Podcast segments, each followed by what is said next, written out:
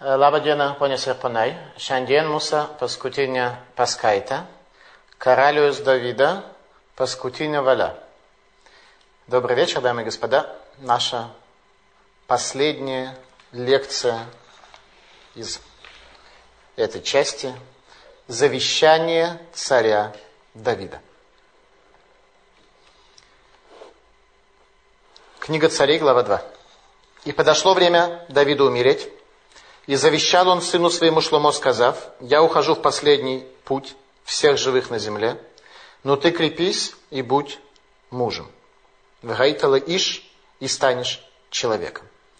И береги завет Господа Бога твоего, ходя путями Его и соблюдая уставы Его, и заповеди Его, и законы Его, и постановления Его, как написано в Торе Моше, чтобы преуспевал ты во всем, что не будешь делать, и во всем, к чему не обратишься. Чтобы исполнил Господь Слово Свое, которое Он говорил обо мне, сказав, «Если сыны твои будут блюсти путь мой и ходить передо мной в истине всем сердцем своим и всей душою своей, то сказано не переведется на престоле Израилевым муж из потомства твоего». Мы видим отсюда, что царство царя Давида было обусловлено. Начиная с царя Шломо, царство дома Давида будет уже безусловным, а само царство царя Давида было обусловлено его достоинством и его величием. Если царь Давид и его образ будет образом вечности, тогда его потомки удостоятся царства. Если нет, то для этой цели будет избран кто-то другой из колена Иуды. И теперь царь Давид дает последнее наставление и завещание своему сыну, царю Шломо, юному годами, которому исполнилось только 12 лет. Что мы ожидаем в словах царя Давида? Ожидаем прощения всех, ожидаем чего-то общего, ожидаем наставления общего порядка. Но царь Давид свое завещание формулирует очень неожиданным способом, как и вообще все, что происходило с ним до сих пор, было очень неожиданно. И когда царь Шломо осуществит завещание царя Давида, сказано, что царство Шломо упрочилось. Царь Давид передает своему сыну последнее, что необходимо сделать для упрочения престола Давида, Адулам навсегда. Еще ты знаешь, что сделал для меня Йоав, сын Цруи, как поступал он с двумя военачальниками израильскими, Савнером, сыном Нера, и Самасы, сыном Етера, как он убил их и пролил кровь во время мира. Я обогрел кровью пояс на чреслах своих, обувь на ногах своих. Так поступи же ты по разумению твоему, и не отпусти седины его в преисподнюю с миром. А именно, Йоаву бен Цруя нужно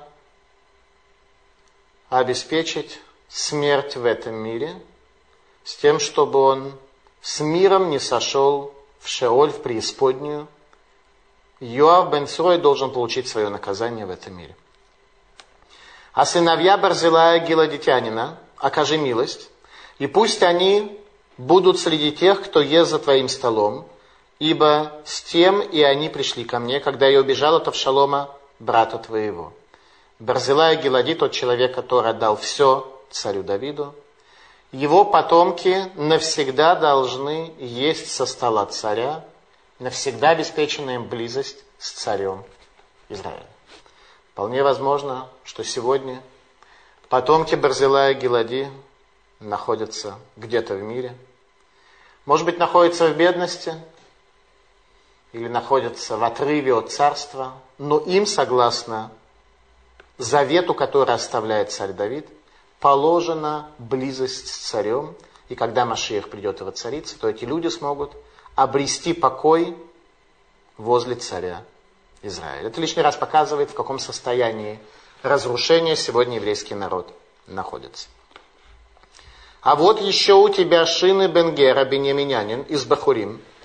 Он злословил меня тяжелым злословием в день, когда я шел в Маханаим, но сошел навстречу мне к Ярдену, я поклялся ему Господом, сказав, я не умершлю тебя мечом. Теперь наступает очередь Шими Бенгера, который смог выразить себя достаточно ясно во время восстания Авшалома. Только здесь написано, и вот еще у тебя. Что это означает? Что значит Шим Венгера?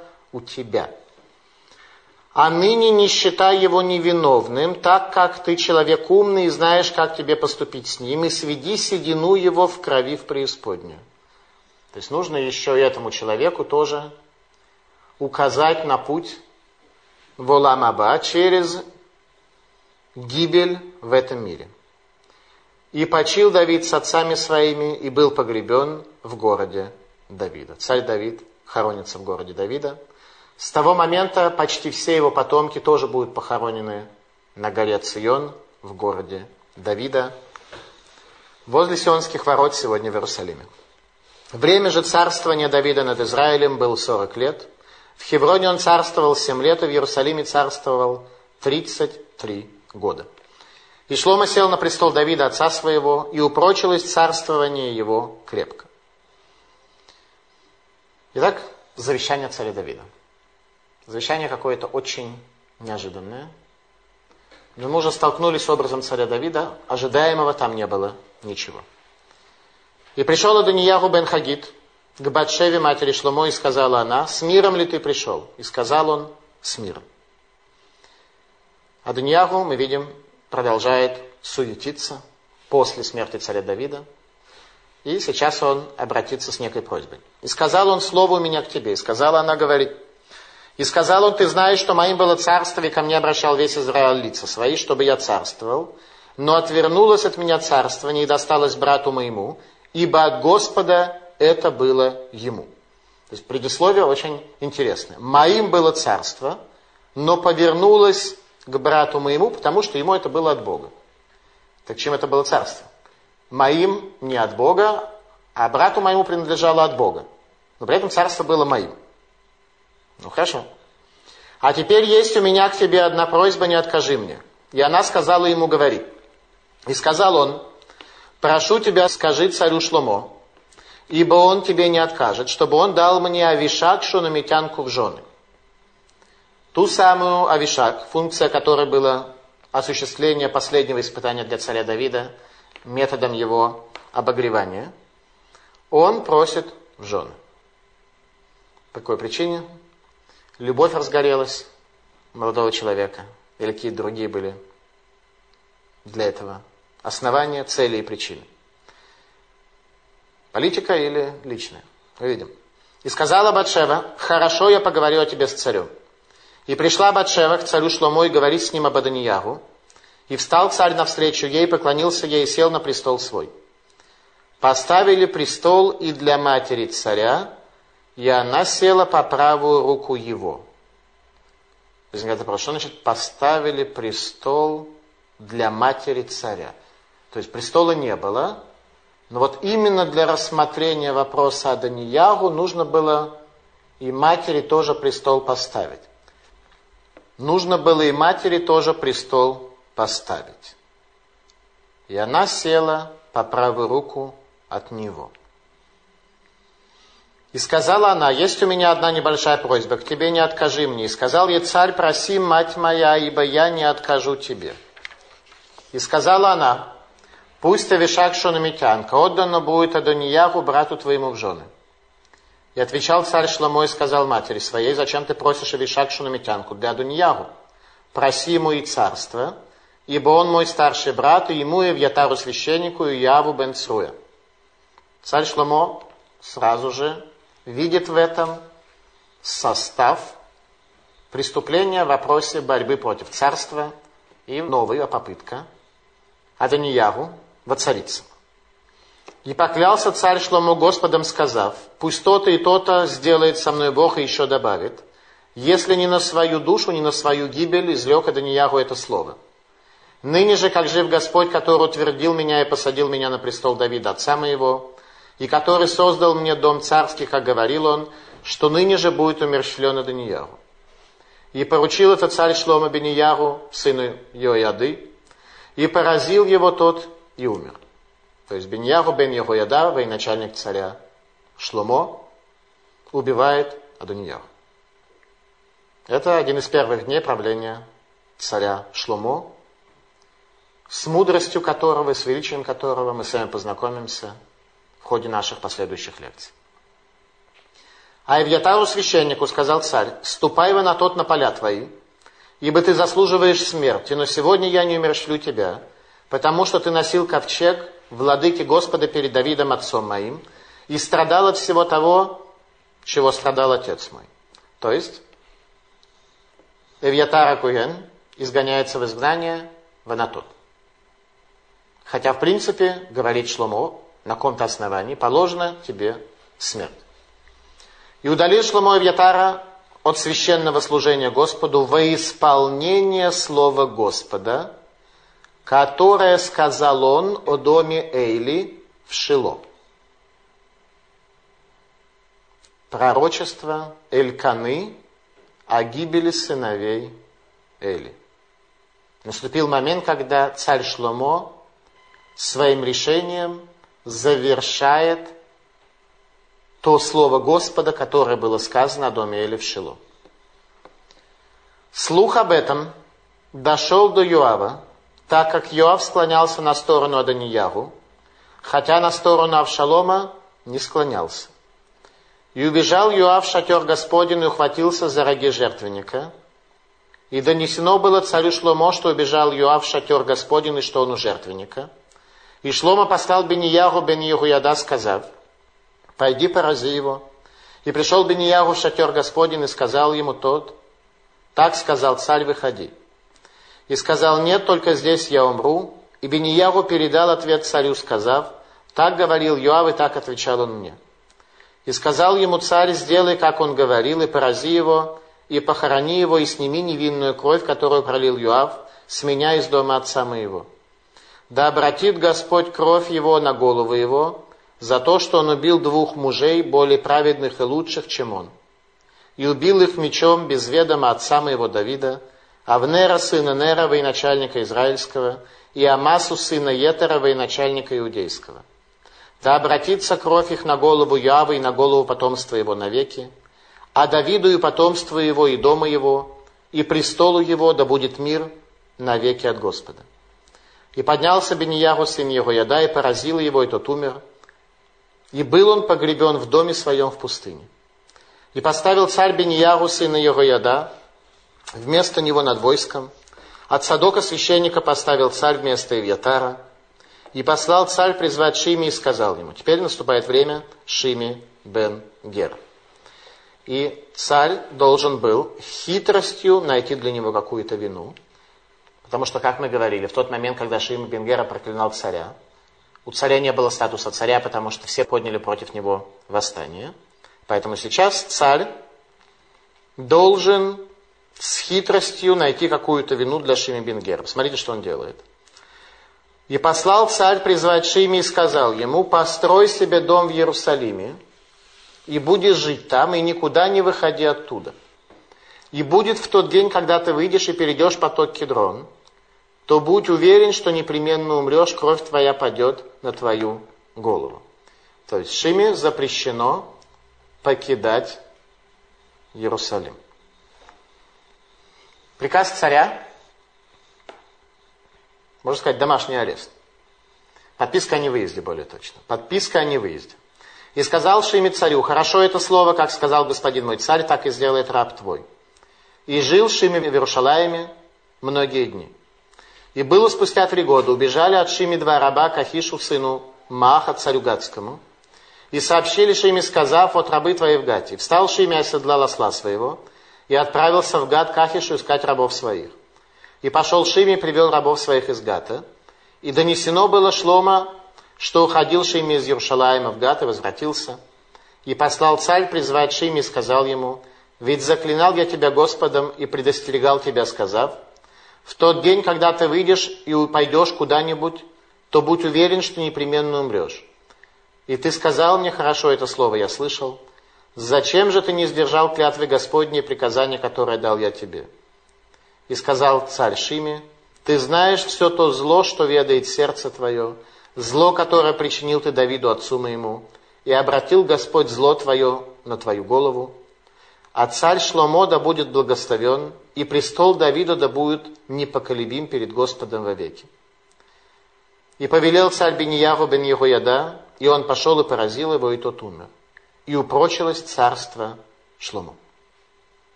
После всего этого упрочилось царство Шлому. После этого царство Шломо имело, имело вечность. Все это нам нужно попытаться понять и разобраться. Что это за последнее сведение счетов? Итак, Паскутиня Валя. Завещание царя Давида. Наставление своему преемнику, юному царю Шломо. Мы ожидаем, что перед смертью царь простит всех, кого надо простить. Обычно перед смертью человек поднимается над всеми формами суеты,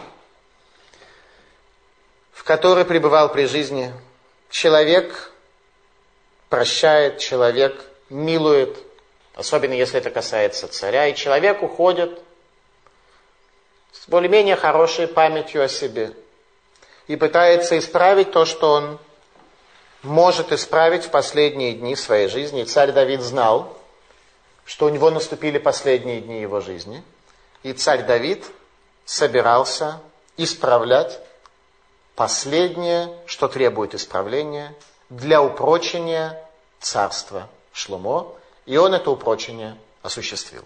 Давайте попробуем разобраться. Сказано так. Верамелах Давид закен бабаямим.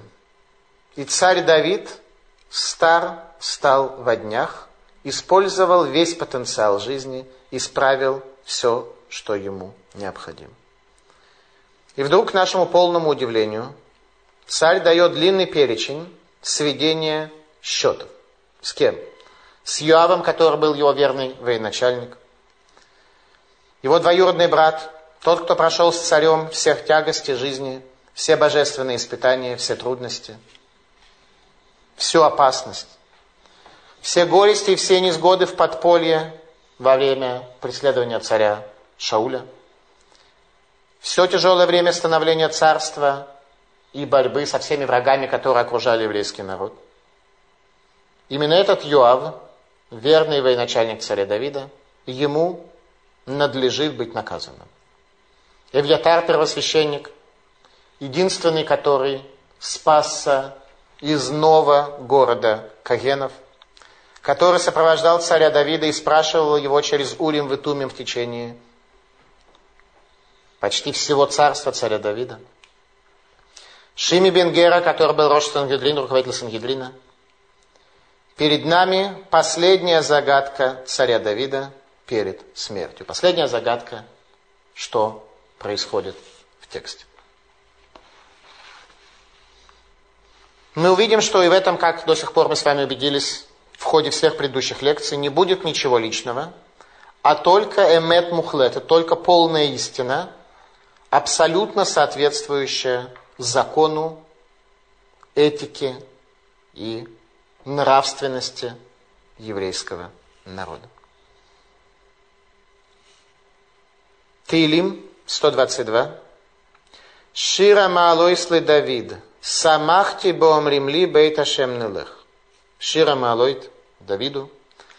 Возрадовался я, когда сказали мне, в дом Бога пойдем. Что это означает? Царь Давид обрадовался, когда услышал людей, говорящих в дом Бога пойдем.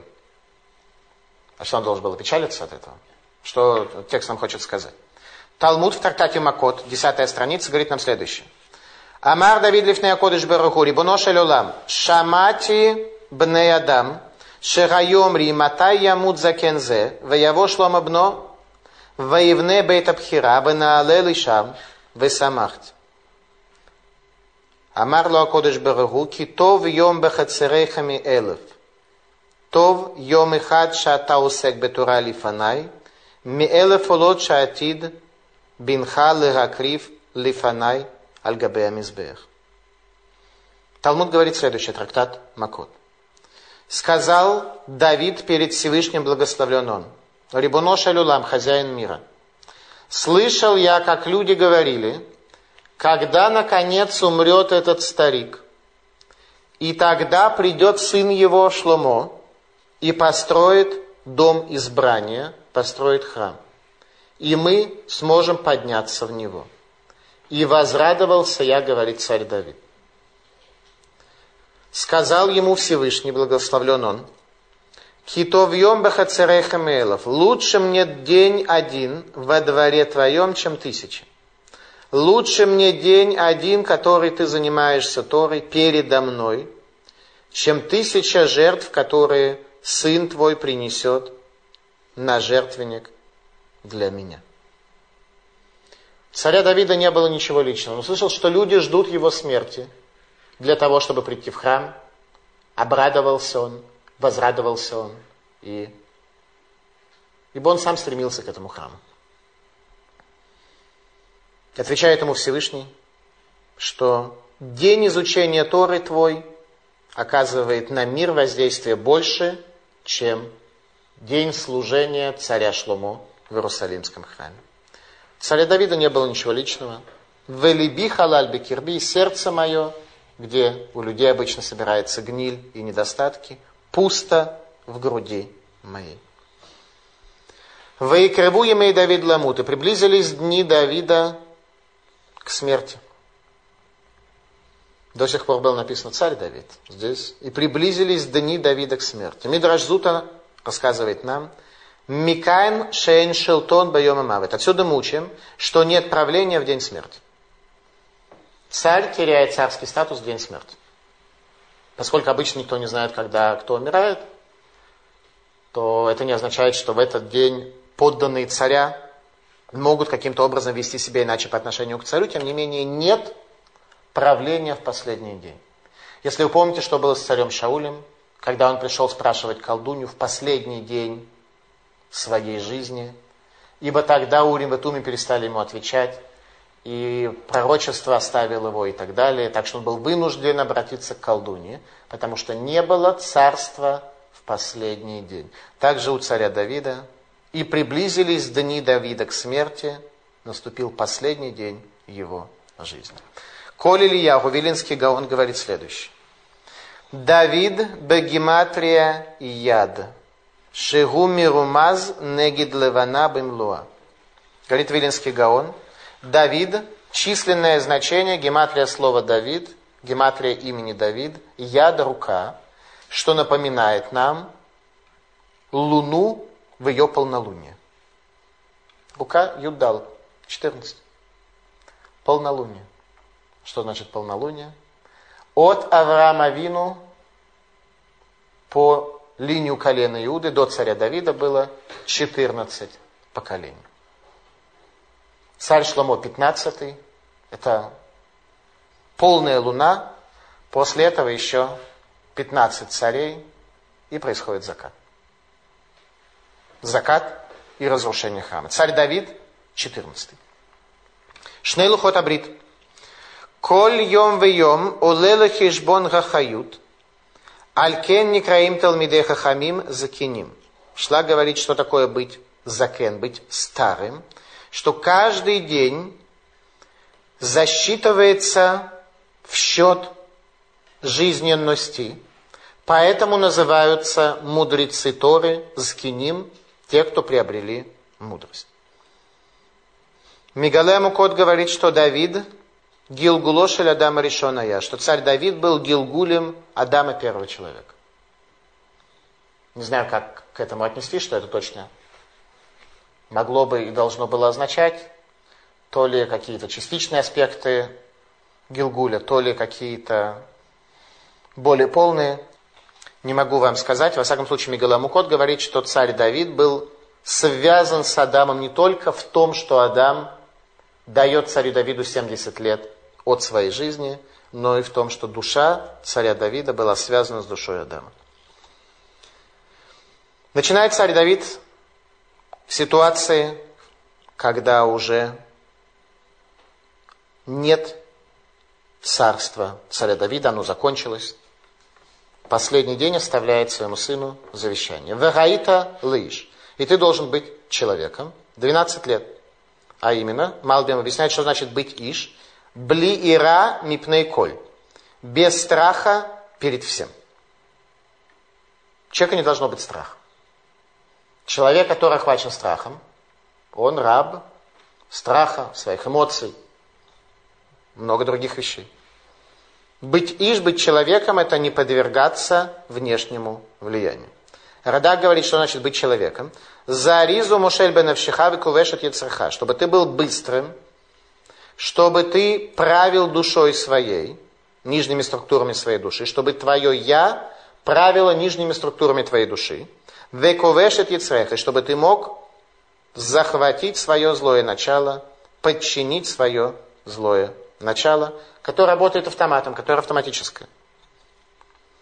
Как то написано в Торат Моше, в Торе Моше, а именно Малбим объясняет, что быть человеком и исполнить все сказанное в Торат Моше, чтобы получить благословение, говорит Малбим, «Аль тисмох альбинатха» – «Не полагайся на мудрость, не полагайся на разумение свое».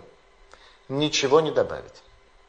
Если ты хочешь, чтобы Тора стала твоим наделом, ты ничего не должен добавить. Все человеческое, что добавляется, оно отрывается от источника вод божественной мудрости, и оно добавляет плохой запах к тому учению, которое есть у человека, и добавляет смертность, и становится смертным. Не придумать ничего, ничего не добавить, ничего не истолковать и не сделать человеческих выводов и комментариев. Тора письменно, Тора устно, Тора в ее концепции, она должна быть учением, связанным с источником жизни. Поэтому не добавить ничего. А Гриза Леви задает вопрос. Является ли царство Давида над Израилем вечным, как сказано ад улам, что тогда престол царя Давида будет ад улам навсегда? Или правление царя Давида обусловлено величием царя из его потомков. Если царь будет достойный из потомков царя Давида, то царство останется у дома Давида. Если нет, то нет. Если будет достойный, то тогда царство будет над всем Израилем. Если будет недостойный, то останется только Иерусалим, как это произошло в дальнейшем. Была ситуация, когда царь Ассирии захватил большую часть земли Израиля, остался только незахваченным Иерусалим. То есть царство потомков царя Давида сжалось до Иерусалима. И призывает царь Давид, царя Шломо, к тому, чтобы максимально он не полагался на свою мудрость. Дальше мы будем с вами изучать мудрость царя Шломо. О чем же мы будем говорить? Мы будем говорить о пределе возможности человека не добавить ничего человеческого в своей мудрости, а только глубоко понимать первоисточники, глубоко понимать, как устроены первоисточники.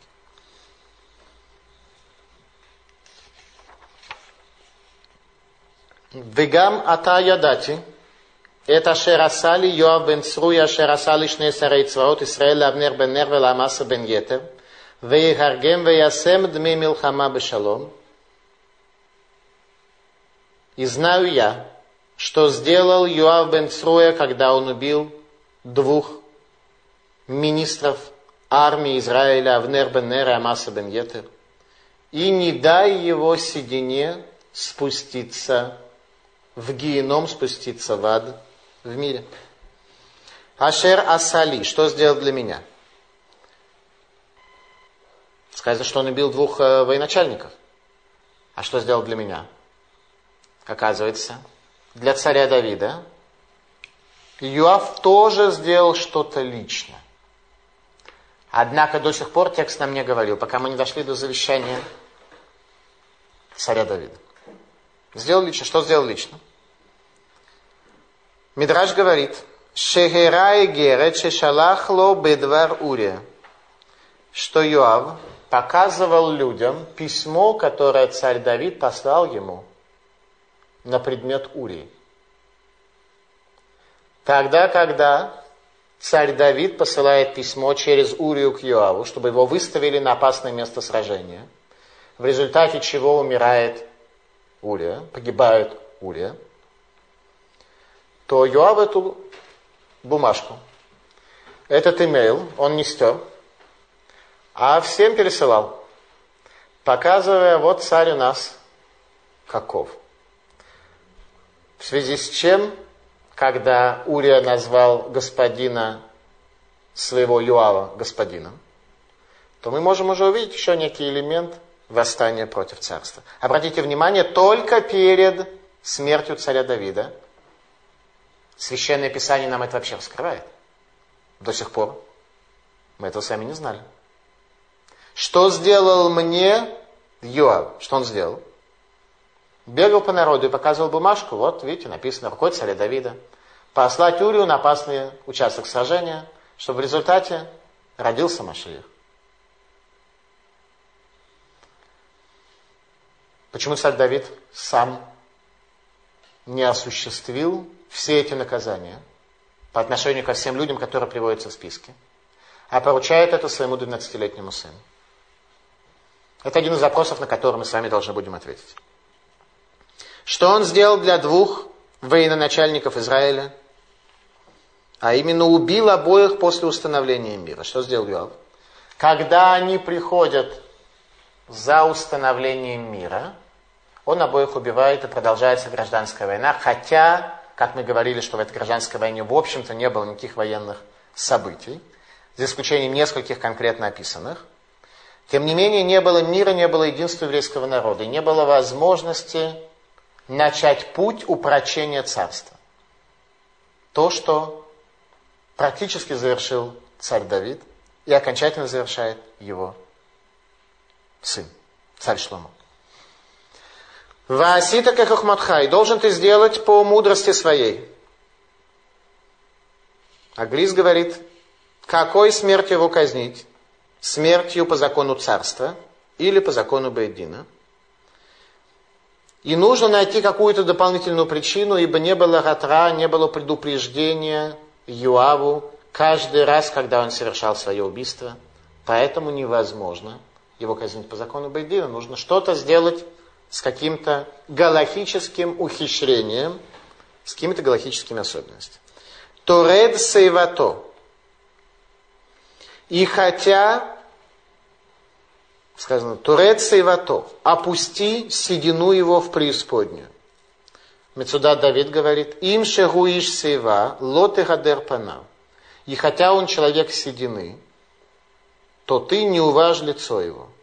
То есть я выглядел очень достойный.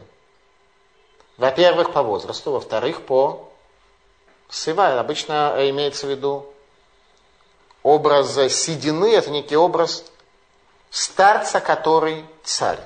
У Иоава тоже был определенный царский образ. Так вот, не оказывай ему, пока не казнишь его каким-то образом, не оказывай ему никакой почести, никакого почета, хотя он достойны этого почета. То есть, не исполни по отношению к нему заповедь Торы, лифней сыва такум, перед старостью поднимись.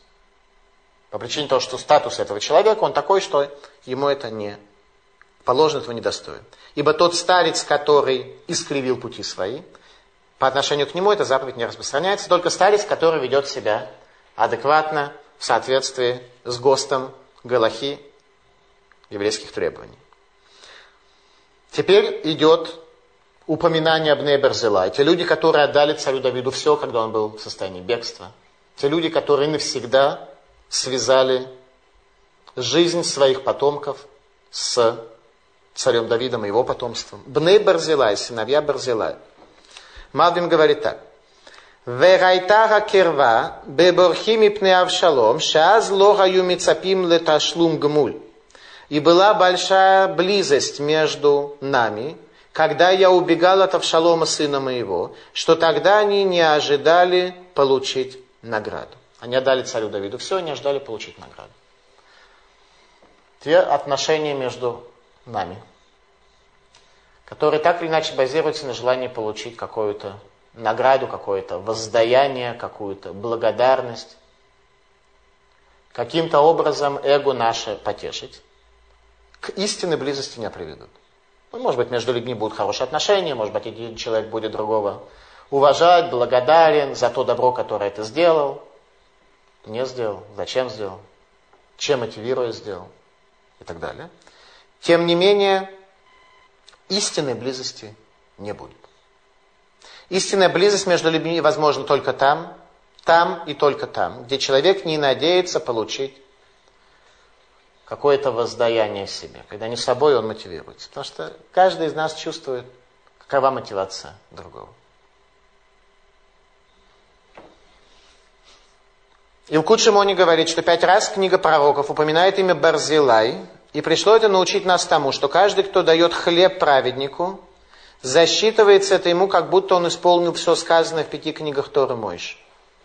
Тот, кто заботится о мудрецах Торы, давая им возможность к существованию, засчитывается ему, что он исполнил все. Очень важная вещь. Итак, Бне Барзилай навсегда связывают свое будущее с царем Давидом и с его потомством. Навсегда. Наконец, пункт завещания, касающийся Шими бен Гера. Вегиней имха. И вот с тобой. Шими бен Гер. Что значит с тобой? С тобой это как? В каком аспекте? С тобой он что делает? Зогар говорит Рабо Гая. Шими бен Гера был учителем и раввином царя Шломо. То есть царю Шломо дается сейчас указание убить своего учителя, своего раввина. Царь Шломо должен был привести к его смерти каким-то особо мудрым образом, так говорит сам царь Давид в завещании. Не просто так взять его и грубо казнить а каким-то особо мудрым образом, чтобы у Шими Бенгера, когда его будут выводить на казнь, не возникло никаких вопросов. И никаких галактических доводов. До сих пор мы с вами столкнулись с тем, что галактически он был очень силен и подкован, и никто не мог с ним сравниться. И уж будучи учителем царя Шломо, из общих соображений, с Галахой он тоже был знаком. Поэтому нужно его казнить так, чтобы у него не возникло никакого вопроса, чтобы он просто шел молча. И тут царь Шломо вдруг придумал какую-то странную историю, запрещает ему выходить из Иерусалима, а тот, э, несмотря на то, что ему прямо сказали, казнят, и выйдешь из Иерусалима, казнят. Савгума следит за Шими Бенгера, не покинет ли он город, и он взял и пошел. Зачем? За двумя рабами. Да никто бы из нас такого в жизни не поступил. У тебя есть подписка о невыезде. И царь сказал, что казнят, и за тобой следят. И вдруг два раба пропали. Никто бы из нас такого не сделал. Почему это сделал Шимон Бенгер? И после того, как он это да сделал, у Шимон Бенгера никаких претензий к дому царя Давиду не возникло. Никаких претензий. Никаких претензий. Кеиш хахамата, говорит царь Давид, царь Шломо, ибо человек мудрый ты, Раша говорит, Тен либха лимцолу авон мавет бешвиль даварахер. Дай сердце свое для того, чтобы найти ему преступление, за которое положена ему смерть, ради чего-то другого, из-за какого-то другого преступления. Ваишкав Давид и Мавотав – и умер царь Давид с отцами своими. Ральбак говорит, Магид Шавотав Хают Садиким Вейшарим Камору. Что значит умер царь Давид с отцами своими? Это пришло мне сказать, что отцы его были праведные и прямые, как он. Там, где человек праведен и прям, как отцы его, там это отмечает, что он умер с отцами своими. Если отцы у человека достойные, а он кукурику, то тогда кукурику это такой вид э, животного. Как умирает царь Давид, так что он удостоится быть похороненным вместе со своими отцами в духовности своих отцов. Об этом нам рассказывает Талмуд, трактат Шаббат, Дав Ламет. Омерлей открыл Всевышний царю Давиду. Бешабат тому, ты умрешь в шаббат. Царь Давид умрет в шаббат. Имуд бейхат бы шаббат. Спрашивает царь Давид, может быть, можно все-таки в воскресенье. Не потому, что там кто-то воскреснет, да, в дальнейшем, а э, просто в шаббат, как бы человек, который умер, он мукция, его нельзя не тронуть, не передвинуть, он будет гнить на солнце. Нехорошо. Может быть, все-таки можно в воскресенье, днем лишен, в воскресенье. Омер лей квариге малхут шломо, вейн малхут ногады малхут афилу кемаленима. Сказал Всевышний царю Давиду, уже наступило царство Шломо, и одно царство не может проникнуть в зону другого царства, даже на толщину волоса. Йом решен это уже время царя Шлома. В воскресенье нельзя. А Мудбер в шаббат. Хорошо, тогда я, может быть, могу умереть в Йом Шиши, в пятницу. Амарло, кито в Йом Бахацереха Мелов, что лучший день изучения Торы, которая пред тобой, которым ты занимаешься, чем жертвы, которые принесет твой сын. Коль йома де шабата, гавы яти вегарси кулайома. Что делает царь Давид? Наступает шаббат, когда он должен умереть. Весь шаббат царь Давид охвачен изучением Тора. Весь шаббат он учится. Гагу йома, дебай леминах навший. В тот день, когда должна была уйти душа его.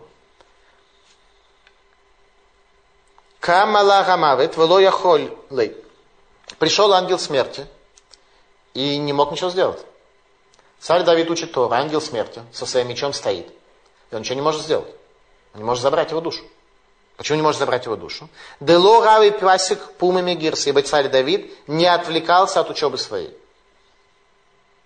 Ни на телефонные разговоры, ни на сигареты, ни на что бренное. Царь Давид просто учится. И оказывается, что ангел смерти ту учебу, которая пробивается до неба, прервать не может. Она вечная. Она связана с жизнью. То, что связано с жизнью, Малах Амавит, ангел смерти, не имеет сил.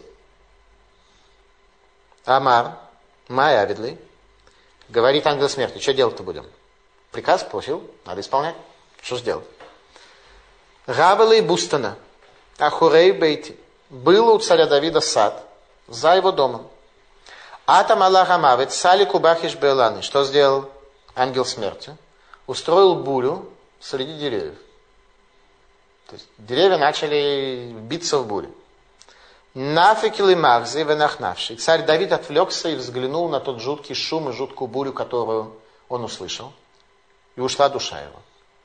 Тогда забрали его душу. Что мы из этого учим?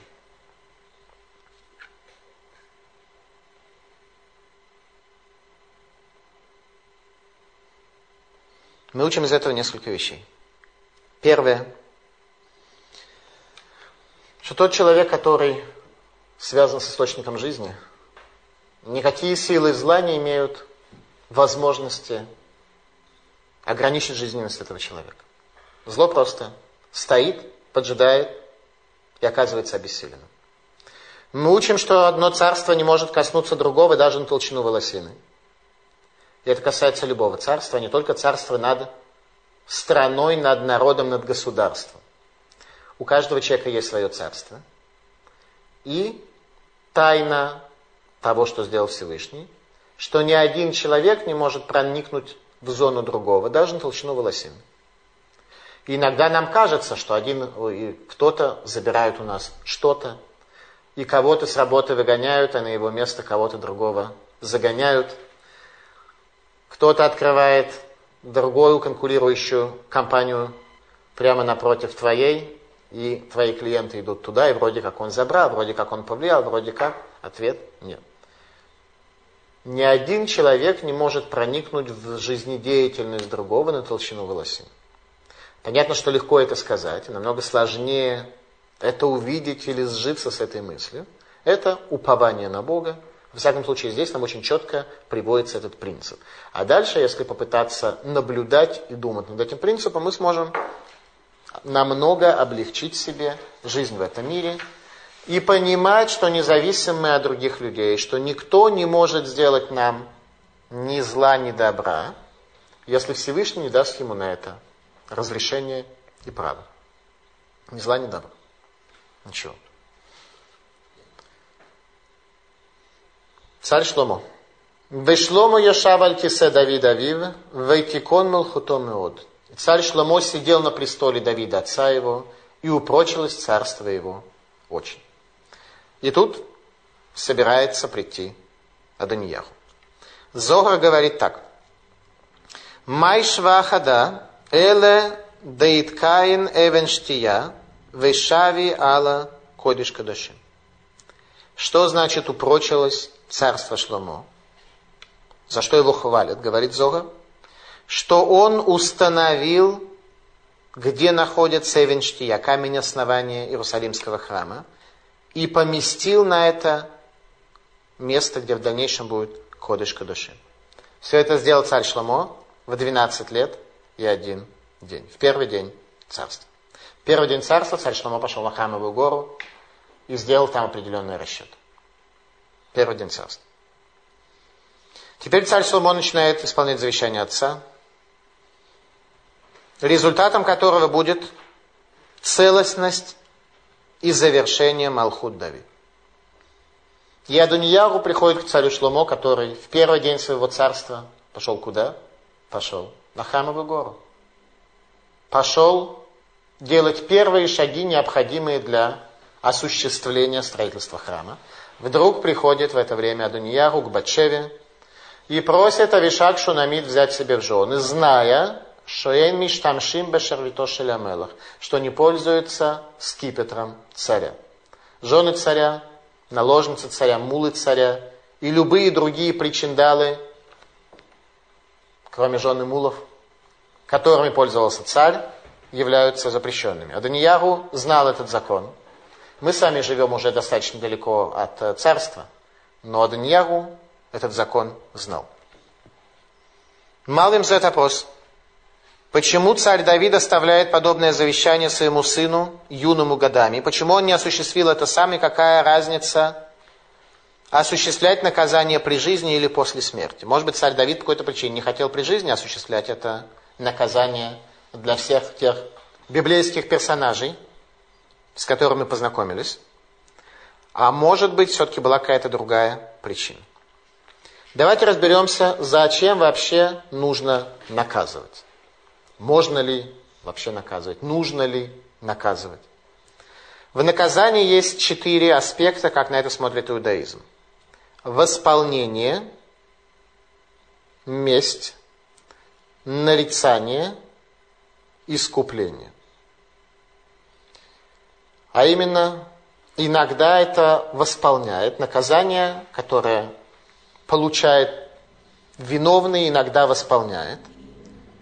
Есть концепция мести, тоже очень интересно, потому что сказано «не мсти». Запрет Торы, на месть запрет Торы. Тем не менее, в наказании есть такой аспект. Нарицание, чтобы все остальные увидели, и Руве, и Ра увидели и подумали, ой, нам не хочется. И искупление. Когда человек получает наказание за свой грех, это его искупает, и он спускается уже не в Шеоль, не в Геном, а спускается куда нужно, точнее поднимается куда нужно. Месть. Как один из аспектов наказания. Обычно для человека, с точки зрения его эмоционального и интеллектуального, нет слаще мести. Любим мы это дело. Очень любят люди это дело, поэтому вся литература народов мира, написанная руками человека, написанная рукой человека, она очень глубоко и живо описывает то удовольствие, которое получают люди, осуществляя месть. Заповедь истории лолинком, не мстить. Но есть закон.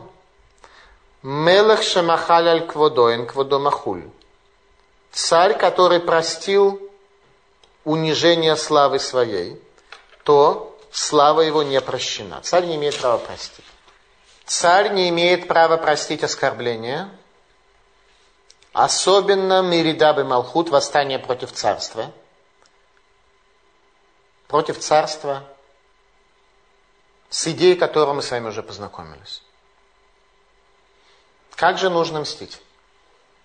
Об этом говорит нам Йома, трактат Вавилонского Талмуда Йома. Талмит хахам шейно нокем венотер кенаха шейно талмит хахам. Мудрец Торы, ученик мудреца, который мстит иначе как змей, не является мудрецом Торы. То есть для того, чтобы ты был мудрецом Торы, тебе нужно мстить не в каком-то произвольном виде, не в какой-то произвольной форме, а только в змеиной. Если не в змеиной ты мстишь, то ты не мудрец. Ты обычно слабый человек. Чтобы быть настоящим мудрецом Тора, мстить нужно по-змеиному. В каком аспекте? В каком аспекте месть Талмит Хахама, она является сравнимой с местью Нахаша, змея. Что вы подумали? Все, все же подумали, наверное, что речь тут идет. Как? Хитростью. Хитростью. Змей он хитрый. Ответ такой. Нахаш ношер блигана. Змей кусает без удовольствия. Змей не получает вкуса от пищи. Поэтому, если ты Талмит Хахам, и ты мстишь, получая удовольствие от того, что делаешь, ты не Талмит Хахам, ты не мудрец. Мудрец должен мстить так, как змей, чтобы не получать никакого удовольствия. Царь Давид не был уверен, что он сможет это сделать. Царь Давид не был уверен, что он сможет отомстить всем этим персонажам без удовольствия. Поэтому царь Давид никогда не исполняет статью Муреда Малхут, не будучи уверен. Поэтому лишь после истории с и завершения своего исправления одежд царь Давид может передать такое завещание. В последний день, в последний день, когда он уже не царь, ибо эйн шилтон байомамавет, ибо нет правления в день смерти. У нас заключительный этап исполнение завещания царя Давида. Царь Шломо готовится к исполнению завещания. Первым на очередь приходит Аданияху. Итак, когда у царя Шломо стоит вопрос перед ним и задача, как исполнить завещание отца, первым в дверь стучится Адуньяру, и что он просит? Просит воцариться. И говорит очень странные слова. Приходит Аданияху, просит Авишак, зная Шаломиш Тамшим Бешарвито Шалямелах, что не пользуется скипетром царя.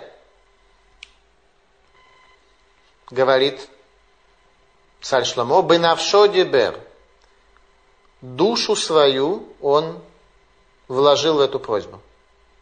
Душу свою рисковал душой, знал. Знал, что не пользуется скипетром. Знал весь закон. Там э, речь не о тупых идет, не о том, что Аданьяху был настолько тупой, что он не знал, что нельзя наложницу царя брать. Пришел, попросил, ему сказать, ты знаешь, нельзя, нельзя, извините, так сказать, ошибся, закон не доучил, Талмуд не дочитал. Нет, он знал, что бенавшо дибер. Он пошел на крайний риск. На какой риск? Если он возьмет жену царя, то в течение времени он сможет на основании этого прийти к царству, этим зацепиться. Дали же ему жену царя, значит, что считают, что он царь и так далее. А именно, Малбин так объясняет то, что царь Шломо сказал об Аданияру, что душой своей он попросил это, не стал бы рисковать, а хочет царство. Любви там никакой утонченной не было, так что съедаемой любовью Аданьяру, заболевшей душевной болезнью по Авишаг, наложница отца, решил рискнуть и пришел. Нет, там не было ничего личного, только желание царства. Поэтому и начинает он свои слова – он рассчитывал, что Шломо не сообразит, в чем здесь дело, и нечаянно ему отдаст наложницу царя? Он рассчитывал, не знаю, на что он рассчитывал. Я э, знаю другое, что человек, для которого осуществление какой-то задачи является первичным, единственно возможным, он сделает все, рискуя душой, чтобы это получить. И он, рискуя душой, обратился с просьбой. При этом, как он ее формулирует, давайте посмотрим, как он ее формулирует. Он говорит очень интересно. Он приходит с иском. Он приходит с иском и говорит. И пришел Аданияху бен Хагит к Батшеве матери Шломо и сказал, ты знаешь, что моим было царство. У него есть иск. Моим было царство. Это базирование мотивации определенного иска. И ко мне обращал весь Израиль лица свои, чтобы я царствовал. Но отвернулся от меня царствование, и досталось брату моему, ибо от Господа это было ему. Что это означает? Есть некий иск, что со всех материальных точек зрения мне что-то там положено. Так дайте мне сейчас это. Хотя бы. Бог изменил естественный порядок условий. Надеется зацепиться за Авишаг. А дальше уже можно будет каким-то образом что-то утрясти. Говорит царь Шломо, он не стал бы рисковать, он хочет царства. И говорит матери, проси также царство для Йоава и для Ивьятара, ибо они стояли там за кулисами этой просьбы. Почему после этого вдруг посылает сразу царь Шломо, Беньяру бен Йогуяда для наказания Йова? Было очевидно, что они стоят за кулисами. Работают на троих, продолжают работать. Продолжают работать для осуществления своей задачи. Дальше сказано очень интересно. В того Батшева, и пришла Батшева, Эль Гамелах Шломо, Лидаберло, Аля Дуньягу, ויקם המלך לקרותה, וישתה חולה, וישב על כיסו, וישם כיסא להם המלך ותשב לימינו. И пришла Батшева, к царю Шломо, говорить с ним на тему просьбы Адониягу. И встал царь к ней и поклонился ей, и сел на престол свой, и поставили престол матери царя. Что значит поставили престол матери царя? Если по законам царства, по протоколу положено, чтобы матери царя тоже был престол, Значит, он был. Если нет, значит, не было. Или решили изменить именно сегодня, именно сегодня решили поставить этот престол. До этого не было.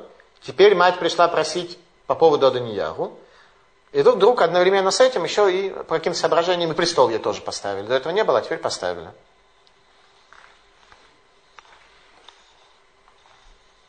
Талмуде в трактате Бабабайт рассказано так. Что значит матери царя? Не Батшеве. Леймашель Малхут Ги Рут. Для матери царства это Рут. Рута Мавия.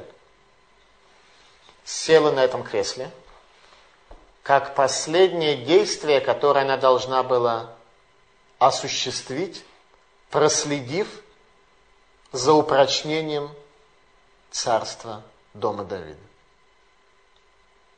Это была Рут. Это было последнее действие, которое должна была проследить исполнение завещания царя Давида. Как Рут прожила столько лет и так далее, да? Это вопрос очень сложный. И, э, видимо, речь идет о Мидраше более чем о Пшате, что, видимо, в простом смысле этого слова, наверное, Рут э, уже не была при жизни. Тем не менее, такие вещи мы никогда не знаем. Были какие-то люди, мы уже сталкивались с вами, да, Сэр Баташер, которая прожила, сколько там получается, много веков для того, чтобы обеспечить выдачу Шео бен Бихри. Здесь исполнение царя Давида завещания, короля Давида, как говорят по-литовски, да, следила Рут, и для нее поставили этот престол. То есть некий, некий образ Рут, некий образ престола присутствовал сейчас для того, чтобы обеспечить то, чтобы Аданиягу Авишаг не дали.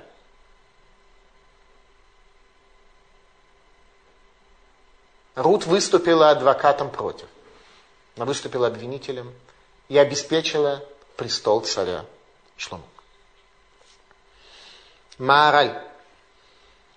Лама мета рут шерайта сиба лемалхут бей Давид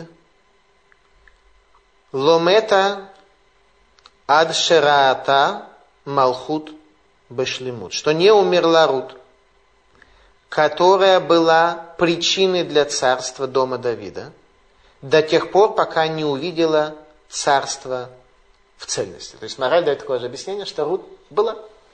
Рут была, и она следила за всеми этими процессами. Если так, то получается сейчас, что все эти кролики, которые кипели у нас э, в этом тексте, все, кто были за и против и так далее, они все как бы перед Рут свою жизнедеятельность осуществляли. Она еще как бы наблюдала за всем этим. И все эти споры, может ли моавитянка войти в еврейский народ или не, может, они как бы все при ней были. И та Рут, которая сегодня является легендой, является чем-то вечным, великим, она реально жила, люди ее видели. При этом спорили, может ли Моавитянка сделать гюр, не может. Царь Давид, он достоин, он недостоин, он Моавитянин или он не Моавитянин. Все это было при Она ждала для того, чтобы увидеть упрочение дома царя. Давида, упрочение дома Машиих. Илку Шимони. Лерута мувия и мошель малхут, шело яца мин голам от шломо. Рут, муавитянка, мать царства, ей поставили там престол возле царя, которая не ушла из этого мира, прежде чем не увидела царя Шлому. Когда она увидела царя Шлому, она ушла из этого мира. Мы видим сейчас с вами, что в исполнении завещания тоже не было ничего личного, как во всех наших предыдущих лекциях и во всех предыдущих темах. Это не перемена власти при дворце. Это продуманный шаг, продуманный ход. Радак объясняет нам, что Бенияху бен Егояда, Корен Хая, он был Каен. Как Бенияху бен Егояда, который был Каен одновременно военачальник царя Шломо, как он мог совершить убийство всех этих э, жертв, достойных наказания, которые здесь были. Ваасурлы там митим запрещено получить нечистоту от мертвого. Кагену запрещено получить нечистоту от мертвого, тронуться до мертвого. Митамела асот мицва тамелах, велгилахем милхамот мицва. Он может принять нечистоту, исполняя заповедь царя, заповедь о царстве, и воевать заповедованные войны. Особая ситуация. Особая ситуация. Изгнание Эвьятара в Анатот. У Левьютара Кухена Мара Мелах. Анатот лиха аль садеха. Киш мавитата. Что сделал царь по отношению к Эвьятару? Подарил ему землю. Недвижимость подарил. Сказал так. Анатот лиха аль садеха. Тебе дается анатот вдобавок к полям, которые есть у тебя. Ибо ты человек смерти. Изгоняет в изгнание в Анатоль. Ты человек смерти. В принципе, ты достоин смерти. Что значит достоин смерти? Не то, что тебя нужно казнить. Нет, быть человеком смерти. Это означает э, иметь э, официальное юридическое постановление суда о смертной казни. Нет. Быть человеком смерти означает быть оторванным от жизни. Очень много людей бродят по земле, которые на самом деле не люди жизни, а люди смерти. Очень много таких людей бродят. И занимаются активной общественной деятельностью. Так вот он говорит, Бен Мавитата, ты человек, суть которого, то, что ты человек смерти. И дал ему землю в Анатот, в городе Куаним, и изгнал его в изгнание. Почему? Кинасата этарон Гашем лифней Давидави, викигитанита бехоляшер гитанави, что когда-то ты был достоин. Ты прошел все мучения, все трудности, которые прошел мой отец, и ты служил перед ковчегом завет. И изгнал Шломо Ятара Мирайот Коген Лерашем, чтобы он был Когеном перед Богом, исполнить Слово Бога, которое было дано по поводу дома Эли в Шило. Итак, Ивьятар из потомков тех детей Эли, которые трехзубыми вилками грабили человеческие горшки, в которых варились жертвы, и забирали себе мясо. люди, которые были детьми Эли, видели величие Эли, а сами с вилками бегали и суетились по храму.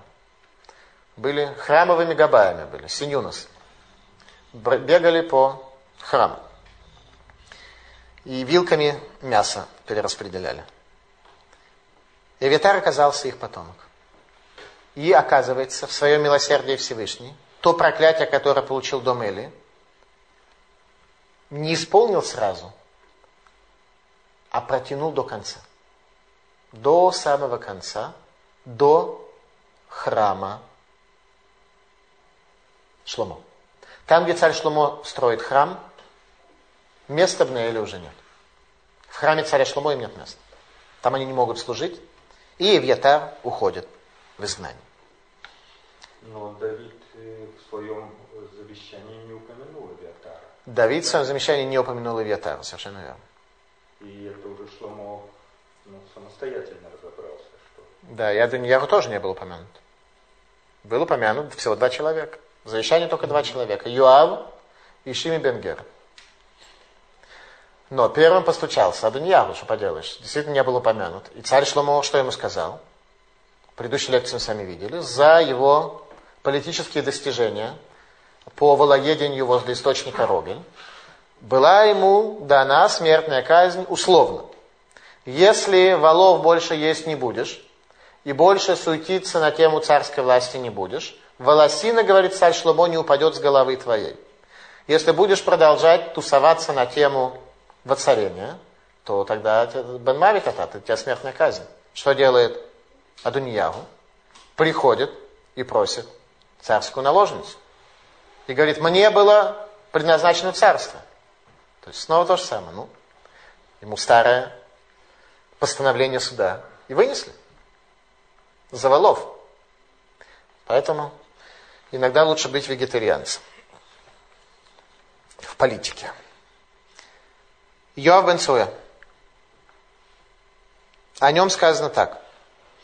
Ната харей Адунияху веахарей Авшалом лоната. Он склонился за Аданияху, а за Авшаломом он не склонялся. Говорит нам текст. За Аданияху склонился, за Авшаломом не склонился. Сангидрин, Омер Авьегуда, Шебекеш линтот велоната. Говорит Раби Игуда, он склонялся, но не склонился. То есть тогда, когда Авшалом поднимает восстание против Иоава, он склонялся за Авшалом. Когда Авшалом поднимает восстание против Давида, то Йоав склонялся за Авшаломом, но в конечном счете он переборол себя и оказался верным. Эвьятар тогда, если вы помните, потерял Киунук Теперь нам это может тоже показать, что в сердце у Эвьятара тоже были всякого рода склонности, склонения и мысли. Теперь, что это означает, говорит Малвим, что если он не пошел за Авшаломом, это значит, что он не считал, что царство передается первенцу, значит, он пошел за Авшаломом. Когда он пошел за Адунияху, говорит Малбим, то это получается, что он сделал – исключительно опасаясь Шломо и опасаясь правды, опасаясь Эмет. Он понимал, что не первенство, то, что определяет царство у сыновей царя Давида. В дальнейшем у потомков обычно первенец. У потомков царя Шломо обычно первенец. У царя Давида нет. Потому что царю Шломо было обещано переход царства из поколения в поколение. Царю Давиду нет. Никто не сказал, что потомки царя Давида будут царем. Царь Давид – царь. Его потомок? Может быть. Может да, может нет. Если да, то кто? Какой? Совершенно не старший. Почему не старший? Только то царство, которое переходит по наследству, там идет обычно старший. Здесь по наследству ничего не передавалось. Царь Давид не имел царства передать по наследству. Вот поэтому Рут и дожила для того, чтобы обеспечить переход царства правильным образом. Что делает Юав? Юав тоже бежит к рогам. За рога жертвенника цепляется с тем, чтобы его там не убили, с тем, чтобы имущество не забрали. Не будем это повторять, все это мы уже выучили в предыдущих лекциях. И чтобы быть похороненным в гробницах отцах своих. Обратите внимание, люди делали самые, что ни на есть, рискованные и сложные операции для того, чтобы обеспечить себе захоронение в гробницах своих отцов. Захоронение – это очень важная вещь с точки зрения еврейства, потому что тело, которое лежит после смерти человека в земле, оно имеет первичное значение для состояния души в будущем мире. То есть оно влияет на состояние души. Не будем разбираться, в чем ошибался Йоав, в чем он не ошибался, хотя есть галактическое исследование о том, что Йоав совершил три ошибки, хватаясь за рога. А именно, за рога он должен был хвататься, имея в виду некоторые вещи, тут он галактически уже совершает три ошибки. Первое. Жертвенник, колет, спасает только того, кто является кагеном и служение в руке его. Если просто придет человек извне хвататься за жертвенник, этому не поможет. Только каген, который служит в храме и жертвоприношение в руке его, то тогда его нельзя забрать от жертвенника, иначе по решению Бейдина. Это дает ему хасинут дипломатии, дипломатическую неприкосновенность, если служение в руке его. Второе. Эйна колет ракбейт оламим. Только тот жертвенник, который в вечном храме, он спасает от ответственности временно. Третье, эйна колет рагагова лакарнута. Третье, то, что спасает, это только верх жертвенника, на который человек поднялся, чтобы принести жертву, а не углы, как здесь переведено, рога его. Рога, э, вообще там не было никаких рогов, а жертвенник у нас был без роги. Разница между казнью, царем и Байдином, об этом мы все говорили. Итак, царь Давид дал проклятие Юаву при своей жизни и просит царя Шломо завершить то наказание, которого он был достоин по злу сердца своего. И сказал, что пусть все проклятия сбудутся на потомках Юава. Результат будет очень тяжелый.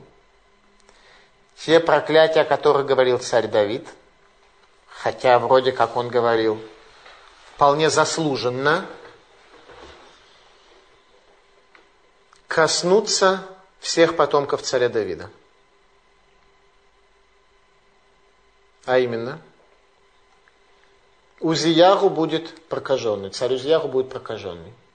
Пять проклятий сказал царь Давида Йоаву, чтобы был прокаженный, хромающий, падающий от меча, голодный.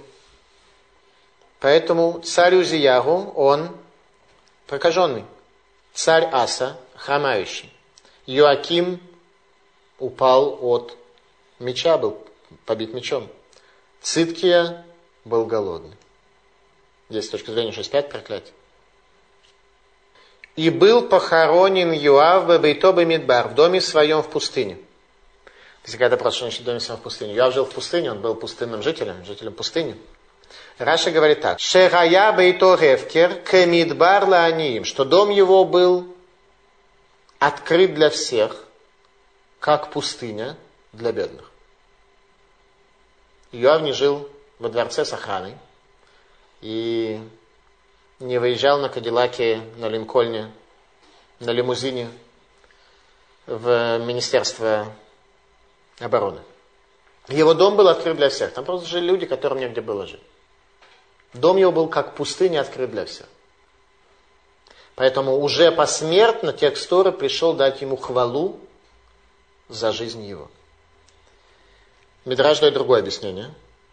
Мамидбар на кимигезель, абитошель Йоав на кимигезель. Как пустыня, она чистая от воровства. Также и дом Йоава был чист от воровства. Приходишь в дом, ничего украденного.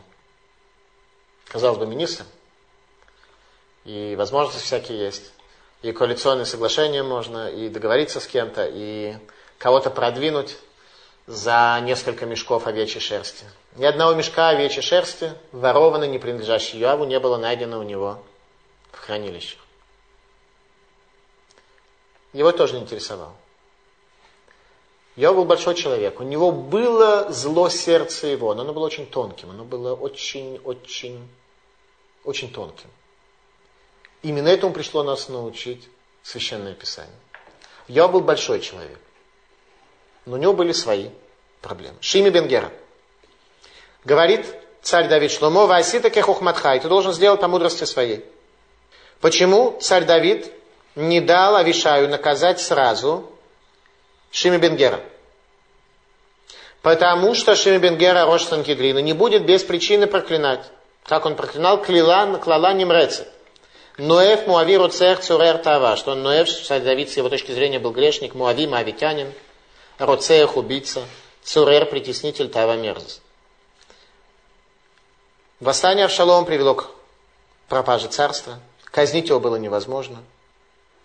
И царь Шломо должен был в своей мудрости дать испытание Шими, если справиться с испытанием, сохранить себе жизнь. Не справиться, погибнет. Как Садониягу. Как Садониягу. Его учитель, учитель царя Шломо. Царь Шломо должен дать ему не спуститься в седине своей в преисподнюю, но это можно исправить. Грех можно исправить. Грех по проклятию, точно. Какие-то грехи можно исправить. Даже проклятие на царя можно исправить. Даже Машиих либо погибнуть и смертью своей искупить свой грех. Каким образом дает царь Шломо испытание Шими Бенгер? На первый взгляд, он просто ему берет с него подписку о невеезде. Какое же здесь испытание? Это ограничение, это как бы полутюремные условия. Поместил его в полутюремные условия. Ну, Приказ царя, приказ царя, приказ царя, да. Прихоть, приказ царя. Царь приказал ему находиться в ограниченном состоянии. Тогда возникает вопрос, а в чем же здесь тогда элемент испытания? Поместил человека в стесненные условия. Человек не выдержал этой тесноты. Если поместить человека во дворец, сказать, из дворца ты не выходишь, то это будет тюрьма, VIP, да, VIP-тюрьма, но это будет тюрьма. Поместил Иерусалим, да, он его не, не сослал куда-нибудь там, в Бершеву. Он поместил его в тюрьму, но широкую, Иерусалимскую. Ограничил свободу. Человек предназначен для свободы, поэтому у евреев нет тюремного заключения. Что же царь Шломо? В чем здесь мудрость? Ваасита кехохматеха. По мудрости ты своей должен сделать. Какая же здесь мудрость? Здесь грубое ограничение прав человека. Ну хорошо. В тексте написано следующее. Царь Шломо ему сказал – Ваим тилех ана веана вахацита нахаль кедрон. Если ты пойдешь туда или сюда и пересечешь долину кедрон, то тогда будешь ты наказан. Будешь ты наказан. Возникает вопрос, что значит пойдешь туда и сюда и пересечешь долину Кедрон? Что такое долина Кедрон? Долина Кедрон это то, что отделяет Иерусалим от колена Бениамина. Весь твой грех был так или иначе связан с твоим особым отношением к колену Бениамина. Вот туда я тебе запрещаю идти. Живи в Иерусалиме, как бы в основном среди иудеев, и довольствуйся малым. Бениамин не иди. Возникает вопрос, а выйти в другом направлении было можно? Не в колено Бениамина, а в какое другое колено. В Тель-Авив можно было пойти? В Иерусалиме можно, а в Тель-Авив? Нельзя в поселение Бениамин пойти. Хорошо, а в Тель-Авив можно? Ответ. Сказано, не иди ни туда, ни сюда. Если не иди ни туда, ни сюда, причем здесь тогда долина Кедрон, тогда никуда нельзя, только в Иерусалиме можно. Это был галактический вопрос. В результате убегают у него рабы в Гад. Не в сторону Бениамина, совершенно другую сторону, на запад. Не на восток, а на запад. Он ушел за рабами, положившись на что? На сафек, на сомнение. Он не знал точно, как звучит приказ царя. То ли запрещено покинуть Иерусалим в любом направлении, то ли запрещено покинуть Иерусалим только в направлении колена Бениамина. Что он решил? Сомнение. Ну, а... Говорит Зога. Почему царь Шломо сказал долину Кедрон? Афар госам верахамая. Тарвай гудан шлома лимирве афар вемая кисота. Почему царь Шломо сказал ему не переходить реку Кедрон, если в результате он ее не перешел и все равно был наказан? Значит, он должен был ему сказать, не ходи ни туда, ни сюда, почему есть река Кедрон? Ответ такой. Ты Рош Сангедрин, у тебя есть постановление царя, которое тебе не ясно. Ты должен то, что тебе не ясно, выяснить. Приди спроси. Он не пошел. Не пришел спрашивать. Решил положиться на Сафек. Там тоже у тебя был Сафек. Там были разные точки зрения.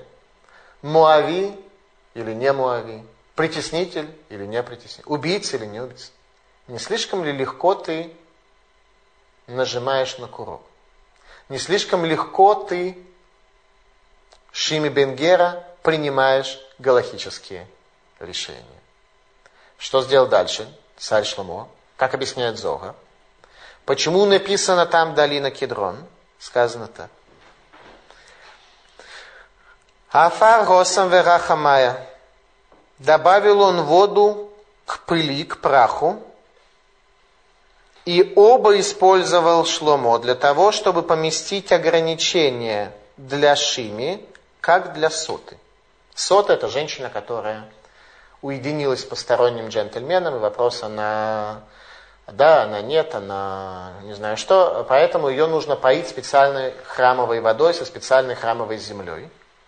Поэтому царь Шломо что делает? Второй аспект долины Кедрон – что царь Шломо говорит, там ты бросал прах в царя Давида, землю в него бросал, а вот теперь тебе вода. И мы этим напоим тебя как соту, проверить, есть ли грех и кривда в тебе, или этого нет.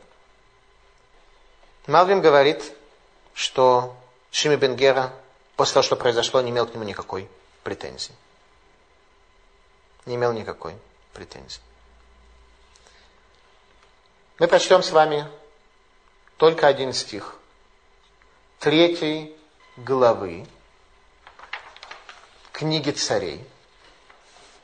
Говорит он так. Ваидхатен шлумо эт паро мелах Мицраем, вейках эт бат паро ваеве эль ир Давид, ад калато ливнот эт бейто веет бейт Ашем, веет хумат Иерушалаем Савив.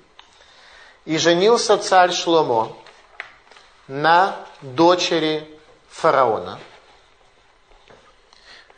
И он привел ее в город Давида, чтобы жить там, пока не закончит он строить дом свой, дом Господень, крепостную стену вокруг Иерусалима. Царь Шломо берет в жены дочь фараона.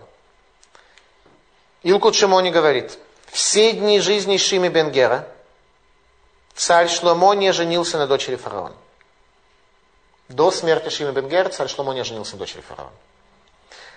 Когда он таки да женился, то тогда Малах Гавриэль, ангел Гавриэль, вытащил из моря полуостров, Апеннинский полуостров, из моря пинцетом вытащил Италию. Когда Еровам поставил двух тельцов в Бейтеле и в Дане, на острове основался Рим, который разрушит второй храм. В этом мире все очень серьезно связано. Книга пророка Шмуэля, книга о великих. И я надеюсь, что знакомство с этими великими образами должно и может, может и должно изменить наши жизни. И лично о себе могу сказать, что на протяжении последних 15, наверное, лет я преподаю Танах. И изучение Танаха произвело на самого меня очень большое влияние и, в общем-то, изменило мою судьбу. Последние три года я посвятил более подробно изучению книги про Кашмуэля, на что потратил огромное время. И Влияние образа великих в этой книге привело меня к тому, что последних своих четверых детей я назвал по имени великих, с которыми мы познакомились. У меня есть сын Шауль, у меня есть сын Шмуэль, у меня есть дочь Михаль, дочь Авигаль. И я надеюсь, что Басията Дишмая через год мы с вами завершим изучение книги царей, судьбы всех царей, потомков царя Давида, от царя Шломо и до царя Циткиягу, в дни которого был разрушен храм. И тема нашей следующей лекции уже в рамках нового диска «Мудрость царя Шломо». Ла Юмс. Спасибо за внимание.